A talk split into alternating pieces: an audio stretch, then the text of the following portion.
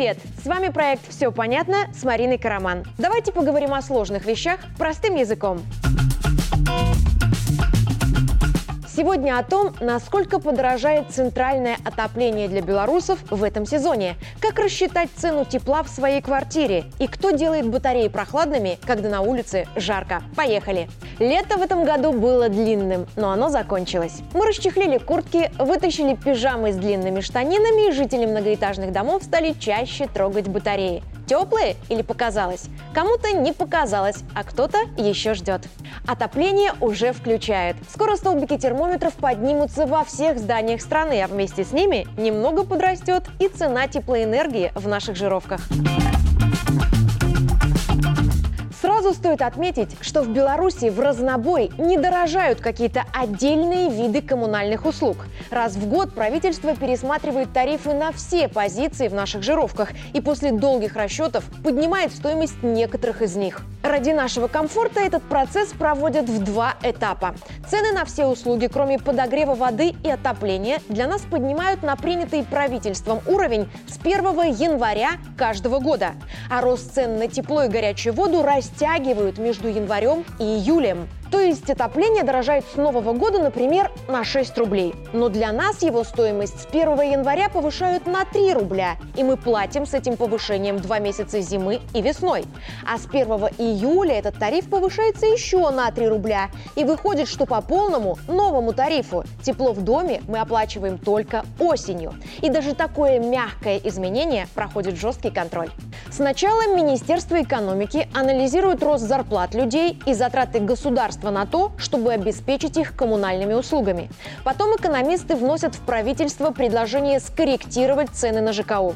Их в ответ обязывают обосновать изменение тарифа для каждого показателя в жировке. Предлагающие подробно расписывают затраты на услугу, показывают, что они сделали, чтобы не повышать ее стоимость для граждан. И если Кабинет министров убедится, что повышение цены обосновано, на него дадут добро.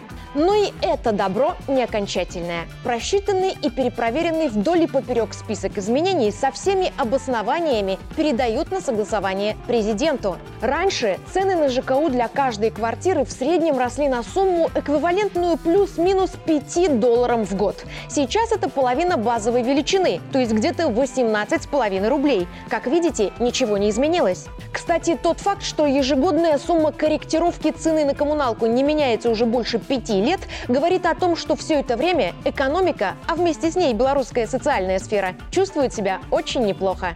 Теперь к суммам. В этом сезоне за отопление двухкомнатной квартиры в Минске придется отдать где-то на 2,5 рубля в месяц больше, чем год назад.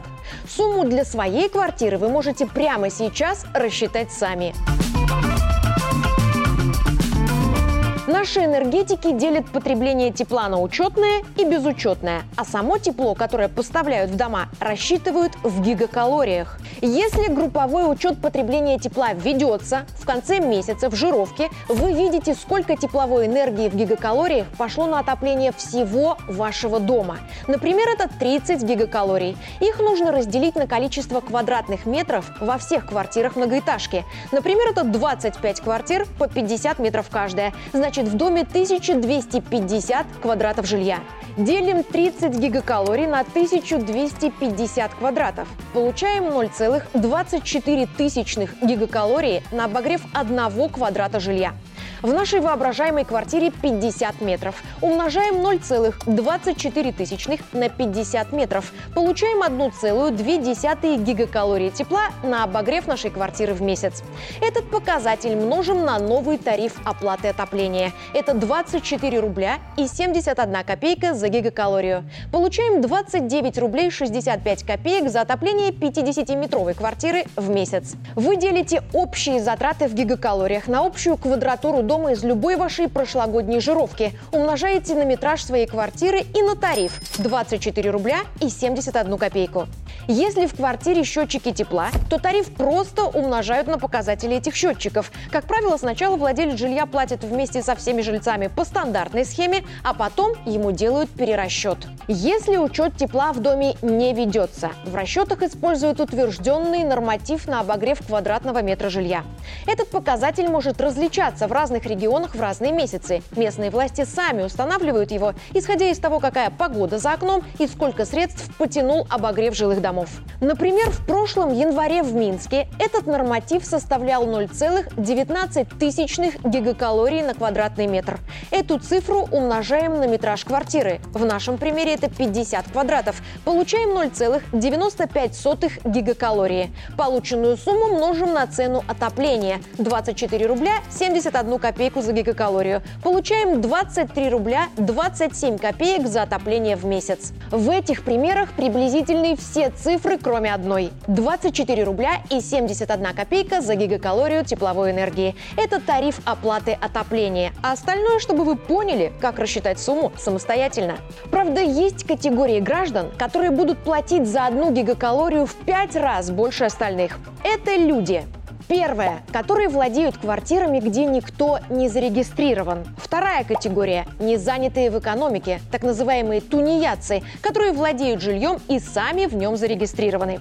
Третье – те, кто уехал из страны больше, чем на месяц. Четвертое – владельцы квартир, где зарегистрированы юридические лица. И пятое – ИП, которые сдают квартиры на короткий срок, чаще всего посуточно. Эти пять категорий граждан будут платить по 126 рублей и 21 копейку за гигакалорию в месяц.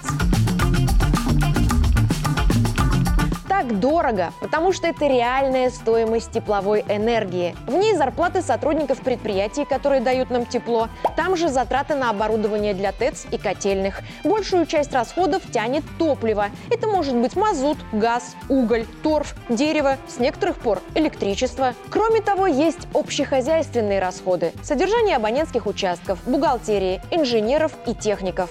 В себестоимость закладываются и потери. Чтобы до потребителя добежала вода, температура которой 50 градусов, отправить нужно более горячую, а она растеряет свой жар по дороге. Большинство белорусов платят лишь 20% себестоимости теплоснабжения благодаря перекрестному субсидированию. Если просто, с промышленных предприятий берут больше, чтобы с рядовых граждан брать меньше. И компенсируют энергокомпаниям недополученные от населения средства из бюджета. В 2017 году были предложения повысить тарифы на тепловую энергию и приблизить их к экономически обоснованным. Но президент эту инициативу не поддержал. Александр Лукашенко оставил нам право оплачивать лишь пятую часть себестоимости коммунальных услуг. А вот одна из мер того же пакета предложений президенту понравилась, и она заработала. Это гарантия поддержки незащищенных слоев населения. У нас социальное государство, и вместе с проектом закона о резком повышении тарифов на коммуналку его авторы в 2017-м принесли президенту предложение давать субсидии людям, у которых не хватает денег на оплату ЖКУ. Резкое повышение тарифов Александр Григорьевич отверг, а помощь нуждающимся в ней оставил. На нее имеют право граждане, у которых коммуналка вытаскивает больше 20% заработка. Получить такую субсидию можно по заявительному и выявительному признаку. Выявительный – это когда государство само ищет нуждающихся. Этим занимается электронная автоматизированная система «Расчет». Фонд соцзащиты грузит в нее данные обо всех неработающих пенсионерах, и сотрудники расчетно-справочных центров предоставляют им субсидии. Жировки приходят с уже сниженными суммами, а плательщик получает уведомление о том, что часть коммунальных благ за него оплатило государство. Всем остальным в случае, если оплата ЖКУ составляет больше 20% заработка, стоит прийти в расчетно-справочный центр по месту жительства и написать заявление на предоставление помощи. Доходы гражданина проверят, и если он имеет право на субсидию, ее предоставят. Как видите, централизованное отопление в Беларуси по карману всем. Чего не скажешь о жителях стран Запада, но это другая история. Отдельно не оплатить отопление невозможно. Оно идет в жировке в комплексе с другими коммунальными услугами. А вот если не платить за них, то можно даже лишиться жилья, но не сразу. Если владелец квартиры не оплачивает коммуналку до 25 числа текущего месяца, за предыдущий уже с 26 начинает капать пени 0,3% от суммы долга за каждый день просрочки. Контакты неплательщика загружают в автоинформатор. Ему звонит робот и предлагает оплатить задолженность. В случае, когда человек просто забыл, он оплатит. Если же дело не в забывчивости, а платежи не поступают два месяца, должнику присылают уведомление о том, что оказание коммунальных услуг будет приостановлено и дают 5 дней на оплату долга. Если деньги не поступают, в квартире отключают электричество, воду, телевидение или домофон. Если и это не помогает, в отношении человека оформляют нотариальную надпись. Фактически, это заверенная нотариусом констатация факта. Виновен в неуплате долга государству. Следующая остановка – суд. Там решается вопрос о взыскании задолженности и, в крайнем случае, о выселении жильца из квартиры. При этом квартира может быть частной, а может быть государственной. Из нее могут переселить в более более дешевую, а на разницу в цене погасить задолженность, а могут выселить на улицу. По закону для этого достаточно не оплачивать коммуналку 6 месяцев. Вопрос выселения регулируют статьи 80, 86, 87 и 137 Жилищного кодекса Республики Беларусь.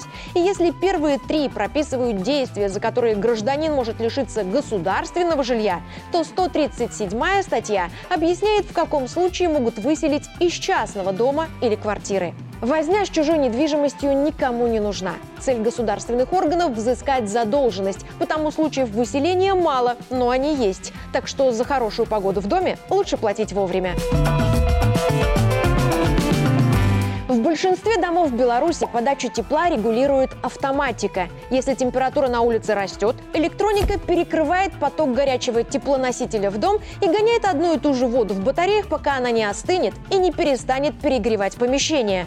Автоматика – это не кочегар. Она не смотрит прогноз погоды и не может догадаться о потеплении по первым лучам солнца за окном. Вода в батареях тоже не остывает моментально, потому еще сутки после потепления батареи могут быть горячими, хоть в этом и нет необходимости наслаждаться осенью и готовиться к Новому году. Многие белорусы завидуют жителям южных стран, не понимая, что награждены счастьем жить в регионе, где картинка за окном меняется аж четыре раза в год. Разве может смаковать лето тот, кто не знает зимы? Разве может радоваться теплу тот, кто не знает холода? Но главное, даже не в этом сезоне, а в этой жизни, понять, что тепло – это то, что внутри. Внутри домов белорусов его обеспечивает государство, чтобы мы могли спокойно создавать создавать семейное и наше личное тепло, не отвлекаясь на гусиную кожу. Я Марина Караман, и почем тепло в этом сезоне, мы разобрались. Все понятно. До встречи!